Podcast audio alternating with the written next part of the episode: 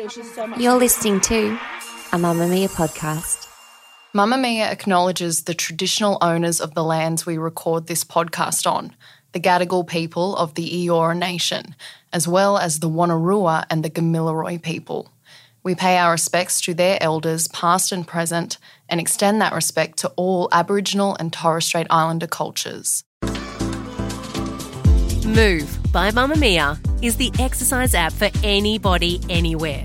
And in case you missed it, we dropped a brand new stretching collection that can be used to improve mobility and bookend your favourite sweat sessions. Mamamia subscribers get unlimited access to Move, and we drop new workouts every single week. If you're on the hunt for movement that makes you feel good, head to move.mamamia.com.au and use the code MOVE10 to get $10 off a yearly subscription.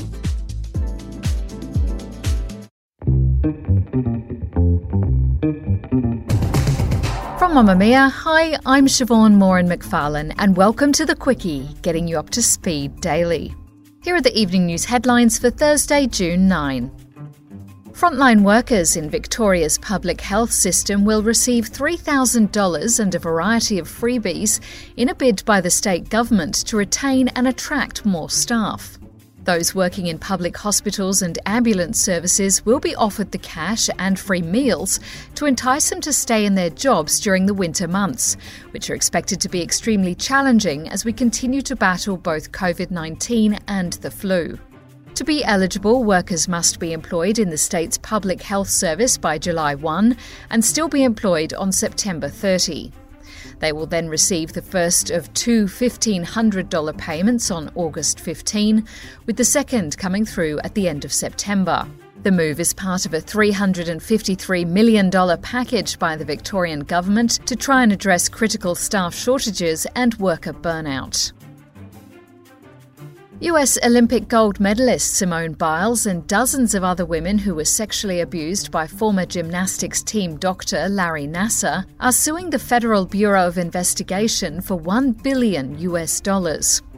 Over 100 women launched legal action against the FBI for knowing about the allegations against Nassar, but failing to act for more than a year, which meant dozens more women and girls fell victim to his abuse who could have been protected.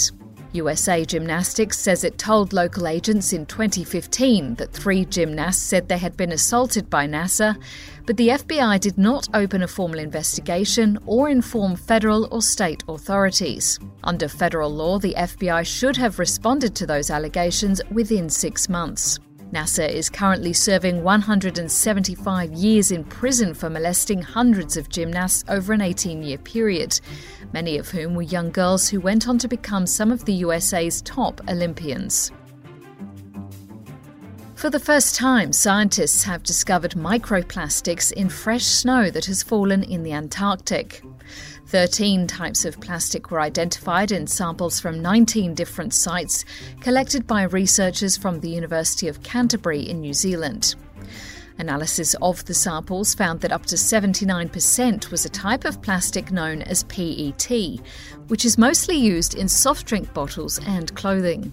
While many of the tiny particles may have come from local research stations, it's thought that some of the material may have travelled from as far away as 6,000 kilometres. It's not the first time that microplastics have been found in Antarctica, as it's previously been identified in sea ice and surface water. The findings are concerning as scientists believe microplastics may be increasing the impact of global warming and have as yet unknown impacts on the health of local and endangered wildlife. Disgraced Hollywood producer Harvey Weinstein is facing more charges for sexually assaulting women, this time in London. Britain's Crown Prosecution Service has authorised the Metropolitan Police to charge the 70 year old with two counts of indecent assault for alleged offences dating back to 1996. Weinstein is already serving a 23 year prison sentence in the US after his conviction for assaulting a former production assistant and raping an aspiring actor was upheld by a New York appeals court last week. He's also currently facing trial in Los Angeles, where at least 10 women have accused him of sexual offences. Since the start of the COVID 19 pandemic, Sydney's famous Mardi Gras parade has been forced to take place in a stadium rather than through the streets that made the event so iconic. But next year, World Pride will take over the Harbour Bridge, Bondi Beach, and Oxford Street for a celebration that organisers say will be the biggest held in Sydney since the 2000 Olympics. From the 17th of February to the 5th of March 2023, more than 300 events, including huge opening and closing ceremonies, will bring together people from all over the world who are a part of or allies with the LGBTQIA community. It's expected to generate $600 million for the state's economy, and organisers say that First Nations voices and experiences and human rights issues will be at the centre of the festival. That's your evening news headlines. If you want more from the Quicky, check out today's deep dive on whether Australia really is headed for a recession and what exactly that would mean for you and the rising cost of living.